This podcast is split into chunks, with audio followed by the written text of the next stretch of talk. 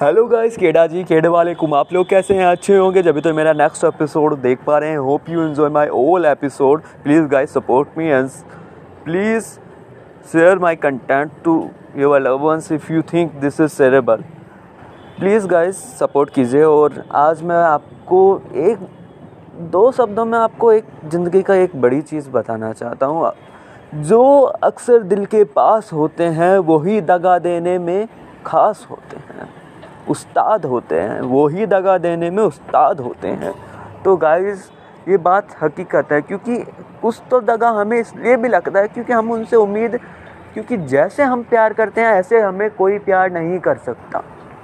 तुम्हारी मम्मी और पापा के सिवा।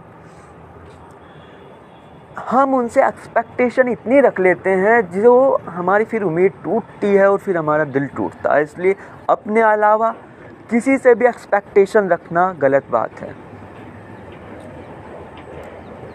क्योंकि और आजकल की दुनिया में रखना तो महापाप है, क्योंकि कोई तुम्हारे लिए नहीं जी रहा। सब अपने लिए जी रहे हैं, ये खुदगर्ज दुनिया है, यहाँ आपके लिए कोई जी नहीं रहा। तो इसलिए और हम इतना उन पे ट्रस्ट कर लेते हैं ना, खुद से भी ज़्यादा, कि बाद में हमारे साथ वो विश्वासघात जैसा लगता है।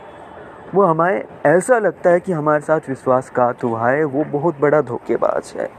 और इसी चीज़ का वो फ़ायदा भी उठाते हैं, क्योंकि ये दुनिया आजकल पैसे और इमोशन से ऐसे खेलती है जैसे कोई बच्चा बचपन में खिलौने से खेलता हो। ये तो यहाँ आम बात हो गई। सब यहाँ टाइम पास कर रहे हैं। ये दुनिया ना, अब दुनिया नहीं रही, ये खुदगर्जी का संसार रह गया है। यहाँ किसी से एक्सपेक्टेशन मत रखना मेरे ब्रो मेरी बहनें, मैं आपको सब बता रहा हूँ, क्योंकि प्लीज़ अगर तुम एक्सपेक्टेशन रखोगे तो तुम इतने निगेटिविटी में चले जाओगे, जिसकी लाना तुम्हें अपने आप को वापसी बहुत मुश्किल हो जाएगा।